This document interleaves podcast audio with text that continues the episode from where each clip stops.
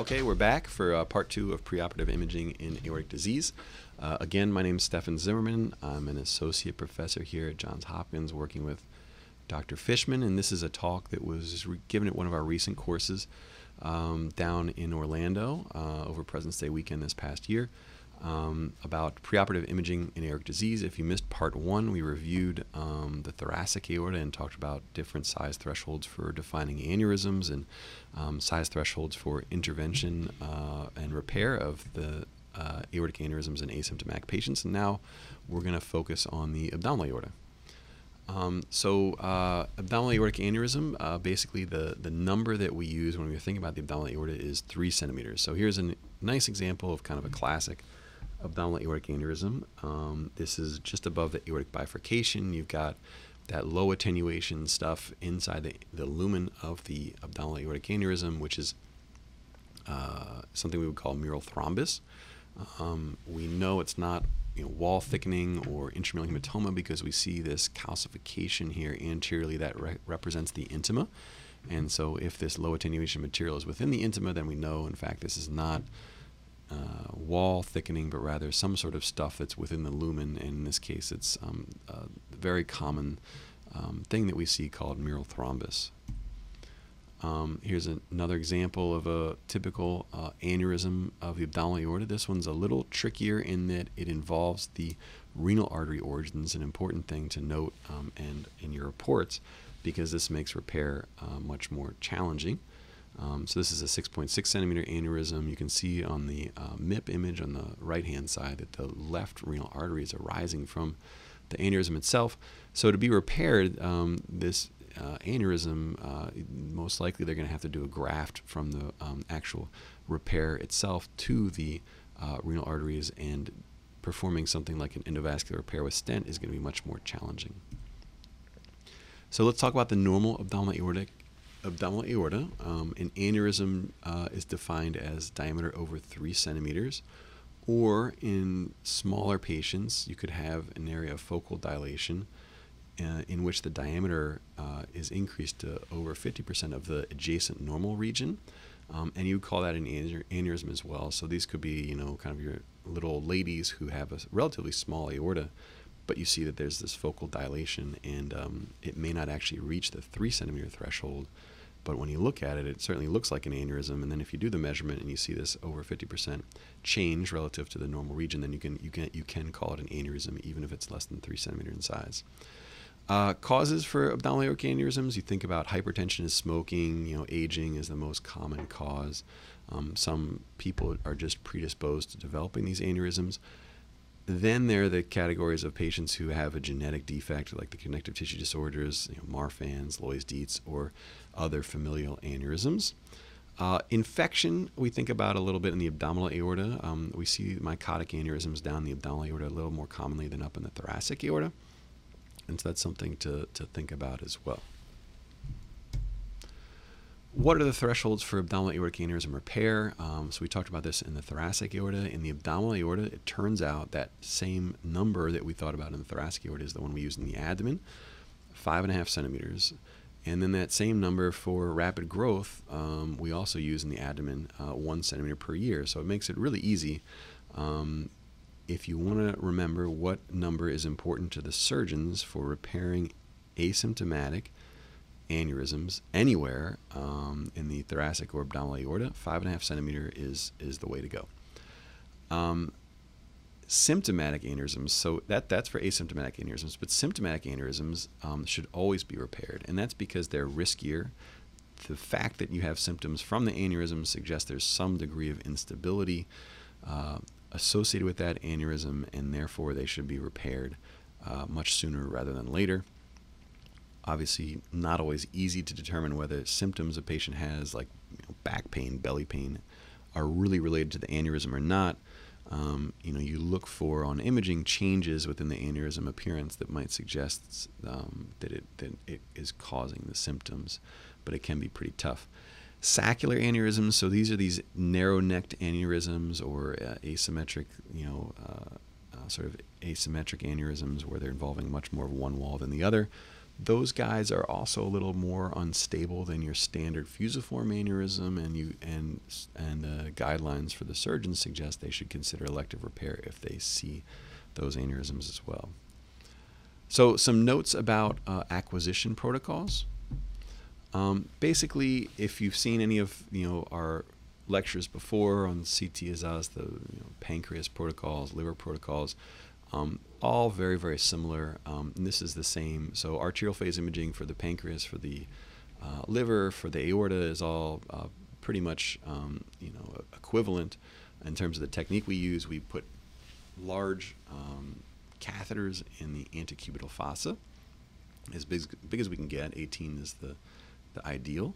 Um, and we inject um, low osmolar or isoosmolar contrast uh, generally, we're using in the order of 80 cc's. If it's a larger larger patient, maybe we may bump it up to 120, and we do a very rapid injection, um, hoping to get at least six cc's a second. Um, in patients with maybe a poor IV access, we may go down to five, but generally we want to keep it there, and we definitely want to use a saline chaser to clear contrast out of the um, superior vena cava. the saline chaser is important. It maximizes the contrast bolus by flushing the contrast from the veins into the circulation, so you get a little bit more of a dense contrast bolus, and it minimizes the beam hardening artifact. So here's an example. Uh, patient without a saline chaser, you can see that SVC beam hardening artifact, which, you know, if you're doing your volume rendered images, if you want to get a nice sort of 3D representation of the entire uh, aorta, for instance, this is going to mess that up, um, and you're going to have this streaky um, artifacts right around your ascending aorta. When you use the saline chaser, it smooths everything out. Um, gets rid of that really streaky artifact, and then your 3D images will be uh, much improved. Um, what about acquisition timing? So how do we do it? Um, there are a few different methods one can use.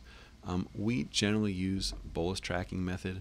Um, you can do timing bolus, or you can even do um, just sort of an empiric delay, uh, roughly 25 seconds or so.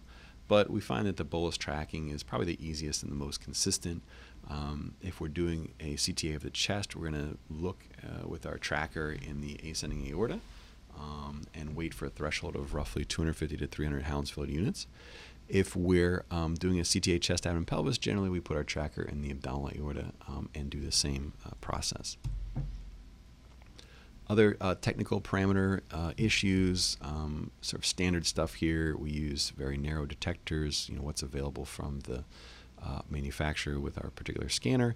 Um, we generally make 0.75 millimeter recons with some overlap.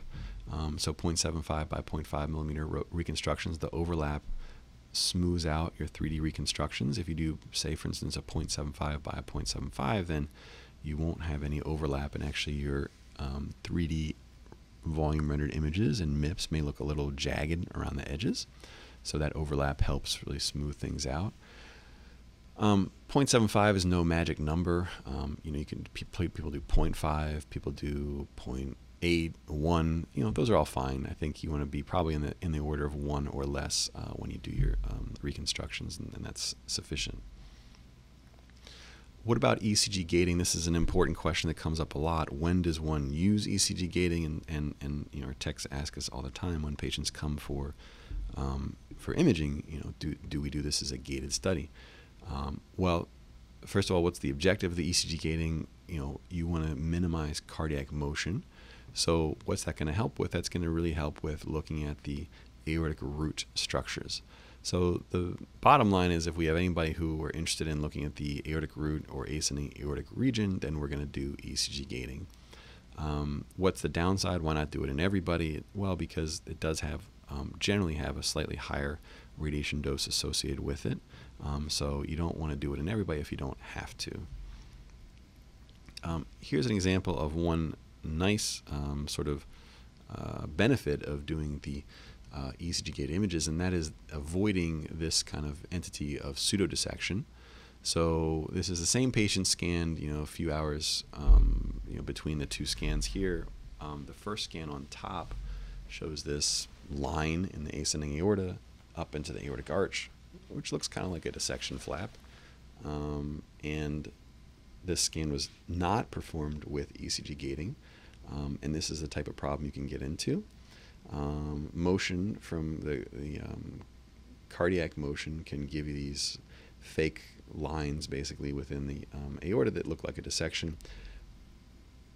We weren't sure, um, so we brought the patient back. We rescanned with gating, and sure enough, it looks perfectly clean, no dissection whatsoever.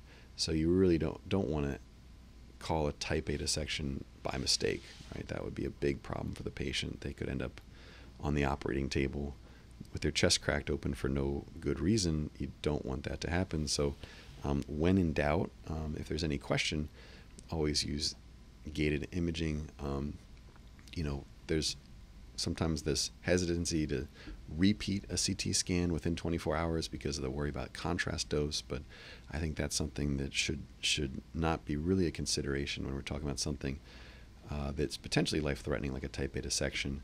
Uh, the kidneys can certainly take it, and much more important to not have the patient undergo some very invasive um, procedure like um, you know a sternotomy, uh, uh just just um, so you can give um, or so you can avoid extra contrast. Uh, another example, um, this one actually happened more recently. Um, this patient had this line in their ascending aorta, which was thought to represent a type A dissection. This is one of the examples of this kind of thing gone wrong, where the patient actually was transferred from one of our sister hospitals to our hospital to have this dissection repaired on an emergent basis. They were in the operating room, and the fortunately the anesthesiologist had an uh, one of those transesophageal echocardiogram or echocardiography um, probes, and they were looking at the ascending aorta and did not see a dissection. So so you know had the um, you know forethought to to speak up and mention it to the surgeon. And they stopped everything um, and uh, you know talked to us. We looked at the case. We said, well, you know, looks like it could be motion. Um, and uh, they sent the patient to the uh, CT from the OR, and we got a repeat study with gating. Um, and sure enough, the patient did not have a dissection. Um, so this is uh, fortunate for the patient. They actually were on in the operating room. They hadn't, you know, basically cut the skin yet, so the patient avoided the full-on um, uh, uh, surgery Unfortunately, the patient did have was intubated at the time, and they did a right mainstem bronchus intubation. You can see on the right hand upper right hand image there, and collapsed his left lung, which led to an extra day or two in the hospital. So this was not a you know, not without problems for this patient, um, and basically all started because of a misdiagnosis. Uh, caused by cardiac motion. And one thing I want to point out here, if you look at the arrow, you see that line. That's the thing that looked on the left-hand image like it could be a dissection. But if you look kind of underneath the arrow and behind the arrow, you also see a line in the pulmonary artery. And I've noticed in these cases where we see something that looks kind of like a dissection, um, you often see a similar finding in the pulmonary artery. So I've never in my life encountered somebody with both aortic dissection, a simultaneous aortic dissection, and pulmonary artery dissection. So if you ever see that, something that looks like that, you should really question uh, question your diagnosis and think about, you know, is this just a, a motion artifact and should I repeat the study with gating? Okay, so that's um, uh, some discussion of the technical aspects of acquiring um, CT imaging for aneurysm follow-up and what about post-processing? So standard things we do, we create sagittal and coronal MPRs. I mean, I think this is basically standard for, for every type of study that, that almost everybody's doing. I don't know that there are many places not doing this now. Um, we also um, use our uh, interactive workstations and create maximum intensity projections, so MIPS, which show the anatomy really nicely. And then the volume rendered images are really important, not so much for us for diagnosis or uh, for, for our reports, but rather for communication of findings to the uh, surgeons and um, you know, whoever is managing this patient, they really appreciate these volume rendered images, which have helped them get a sense of the anatomy much better. Curve planar images are really important. These are the images where basically the, um, uh, the software follows the center line of the aorta and kind of uh, elongates the aorta. These really, really help with making accurate me- uh, measurements, which I'll talk about in a second. So here's an example, coronal MPR, you know, standard stuff. Um, we create the sagittal oblique MPRs, also known as the candy cane view, which go through the the um, ascending aorta, the arch, and the descending, so you can get them all in one plane if you perform this sagittal oblique candy cane view, which is really nice. Volume rendered imaging on the left, um, and, uh, uh, both with a surface display here and then sort of an average display on the right. Um, both really show the anatomy nicely. Um, the one on the right kind of gives you a sense of more the aorta in space um, and the structures around it, whereas the one on the left really gets you a nice look at the surface of the aorta. Um, uh, and so both are, are quite helpful. Um, this is a nice example. Patient with Takayasu's has a sort of irregular uh, contour to the aorta and sort of bumpy um, with some wall thickening on the left hand image, and you can really appreciate um, all that irregularity on the right hand image as well. One note of caution um, if you're using volume rendered images, um, they uh, are a little misleading at times in patients with very large aneurysms that contain a large amount of mural thrombus. This patient has, on the right hand image, I think you can appreciate, has a large aneurysm of the abdominal aorta, and the aneurysm sac itself is calcified with the, sort of a thin um, column of contrast going through the middle. If you use your surface shaded volume rendered images on the left, it looks like there's a normal or relatively normal caliber aorta you don't really appreciate the aneurysm.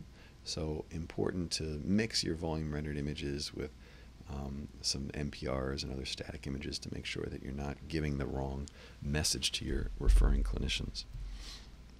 This is an example of the curved planar reformatted image, and these are really, really nice. Um, for one, showing kind of the full extent of the aorta and the amount of aortic disease. You know, in one snapshot, you get a really good look at you know, whether or not there are any aneurysms. In this case, there are none. And then also the extent of atherosclerotic disease. So really nice and handy. Uh, and then we'll talk about later how they're also helpful for measurements. Now, new kid on the block is this cinematic rendering, which we, um, uh, which um, you know, Dr. Fishman um, and, and others here at Hopkins have been really heavily interested in and talking about a lot and writing about a lot. And, and it's really pretty cool stuff. Um, so this is probably the going to be the future for for us for volume rendering, where we we produce these really sort of photorealistic images here, which you know look look like you're kind of looking at a model uh, that somebody created of the of the um, thoracic aorta, uh, rather than these these reconstructed images. So. Um, this is a pretty cool example of one. The patient has a really uh, dilated internal mammary arteries bilaterally because of an aortic occlusion. Um, so this is probably what we're going to start seeing in the future. What about reporting? Um, so we talked about uh, acquisition. We talked about um, different uh, post processing, and now we're going to talk about what do we put in our report. So um, going back to this this uh, paper, there's no real white paper again from from the radiology societies, but there is a paper from the American Heart, American College of Cardiology, which suggests different things that should be included in a standard CT or MR report. Um, and and these are the measurements they suggest, sort of standard stuff, really nothing that you would you know be surprised about. Full disclosure, we don't provide all these measurements in our reports. Um, generally, uh, you know, we focus on the sinus of Valsalva, sinotubular junction, mid-ascending aorta. Really, in, in this case, number three, mid-ascending aorta. Not, I'm not necessarily picking the mid-ascending aorta in itself. I'd rather just pick the largest ascending aortic diameter. Um, arch measurements generally I'll you know give one arch measurement and then um, I think the proximal, mid, and distal descending thoracic aorta are also uh, helpful to include in your reports. Um, and then this is some other information from that same guidelines talking about what are the pieces of information outside of just numbers of uh, or diameter numbers that you should include in your um, reports. And, and I think these are all things that we would include um, routinely if we saw them. Um, and so um, nothing, nothing really that new to report here. Um, some depending on, on your institution, you may be asked to, or you may be already uh, reporting measurements that are important for planning of um, potential endovascular repair of abdominal aortic aneurysms. we have not done this at Hopkins routinely, um, where I trained at uh, Penn. Actually, that we we still we used to do this as a routine. Um, provide all of these measurements um, that you see, you know, A through uh, what was that uh, G um, in in this patient, um, uh, because they help determine what kind of endovascular device can be placed in this patient and whether any device can be placed at all. Um, at least here at Hopkins, and just sort of, again, it's institution dependent. Um, the um, vascular surgeons here basically take the images from the scanner and then send them directly to the manufacturer of the stent devices, and they figure out, you know, the the details from there. Um, so we don't have to report all these detailed measurements, thankfully. Um, but you want to make sure you have the concepts in your head about what, what is important. Um, and, and the important thing for planning endovascular repair is this concept of the landing zone. And, and that's H, letter H in this um, diagram. That's the, where the top struts of your endovascular device are going to sit. And that's called the landing zone. And you need to make sure that your landing zone is A, big enough to hold the struts, and then B, is not distorted in such a way that would make the struts not necessarily sit correctly. And so, so what do I mean? I take a look at this case. I think this is a great example of how a landing zone can be a problem. This patient has basically a 180 degree kink right at the landing zone. So, um, for this patient, um, there's a severely angulated um, neck to the aneurysm. That's the sort of upper part of the aneurysm with the um, really severe angulation at the landing zone, and so this patient would probably not be a great endovascular repair candidate because of this anatomy. So these are the things that we report, um, um, focus on our reports. We don't provide all the detailed numbers per se, usually just give a number for the biggest aneurysm size, but um, we do include things like this if the landing zone looks particularly problematic for endovascular repair. Now, one note about aneurysm measurements, and this is really important. Um, whenever you're doing any aneurysm measurements, you always want to make sure that you're making measurements that are perpendicular to the long axis of the or flow axis of the aorta. And this is from these guidelines, and this is not the only place this has been um, described. I mean, this is people talk about this all the time. Um, I think in a busy practice, we certainly don't always follow these rules. Um, uh, but nonetheless, if you're if you're doing a dedicated CT angiogram study, I think it's I think you really have to make sure that you're doing your measurements in this method. You're, you're perpendicular to the long axis. You're not doing axial measurements because they are, as this uh, quote says, inherently incorrect because of um, because of the obliquity of the vessel we're measuring. So here's an example. Um, this patient has an aneurysm that measures eight centimeters if we are perpendicular to the long axis um, but 9 centimeters if we are using the axial images, and that's because it's running obliquely in the axial plane, and so you're getting a larger measurement, an oval shaped measurement on the uh, axial images. So a, a, full centimeter difference can, can be quite a lot, and if it just so happens that I measured 8 centimeters last time with my report because I did mine as a double oblique image uh, reconstruction, and then then the next person, the next radiologist measures it off the axial and gets nine centimeters, then one could say that this patient has had an aneurysm that's grown by a centimeter, and if it's been less than a year, then that would put them in the category of needing to have elective repair. Um, and so you can really cause a lot of trouble uh, for the patient by um, uh, you know, measuring these things inaccurately and, and in particular also being inconsistent in the way you measure them over time and between radiologists. So the Centerline software, um, and this is an example of one type of Centerline software, but all the vendors have something like this. Um, basically will contour the edges of the aorta and then identify the middle of the vessel on that contour and then do that iteratively over the length of the entire vessel and then basically define the, the center line that way. And um, this makes it super easy to do um, these short axis perpendicular measurements because it reorients the plane to the, the perpendicular to the long axis for you and all you have to do is just make the measurement itself or even most of the time it'll just give you the measurement and you just put it in your report. Here's another example, a more recent piece of hardware or software that we use. Um, you can see the yellow line on the left hand image is that center line and then on the right it basically stretches out the vessel along the center line. And in those little tiny boxes, you can see area and diameter measurements. Those are automated measurements that are performed perpendicular to the aortic wall. Um, and uh, those are the ones you can use for your reports. Um, just another example, this is somebody with a really large aneurysm. Um, I find these centerline really helpful, in particular for the ascending aorta, which can be, if it's dilated, can can be really tough sometimes to get the measurement just right. Um, so uh, these ones are, are, really helpful in that situation. If you don't have the center line um, option for whatever reason, then the other thing you need you should be doing instead is you should be doing manual double oblique MPRs, and these are just as good as the centerline option. Um, how do you do them? You basically create um, these MPR images, and the concept is you want to have two of your planes, usually the um, you know, say for instance the x and the y plane, should be aligned with the long axis of the vessel. And if you do that, then your third plane, and the, the, make sure all your planes are 90 degrees perpendicular to each other, your third plane, your z plane, will be um, uh, uh, oriented um, perpendicular to the long axis of the vessel. And so you can check that by looking at your images. In this case, the orange line in the upper left and upper right hand images represents the short axis plane. You just want to visually look at that and make sure that the orange line is 90 degree perpendicular to the wall of the aorta that you're measuring. And as long as you've got that, um, then you should have a very accurate measurement. Um, and you can report that. And that's just as good as the center line. It's just a little slower to do it uh, manually. One check you can use is making sure that your uh, aorta that you're measuring looks like a circle. You know, if it looks kind of oval, then there's a good chance you might be off axis, and you should you know take another look and and reorient your um, uh, planes.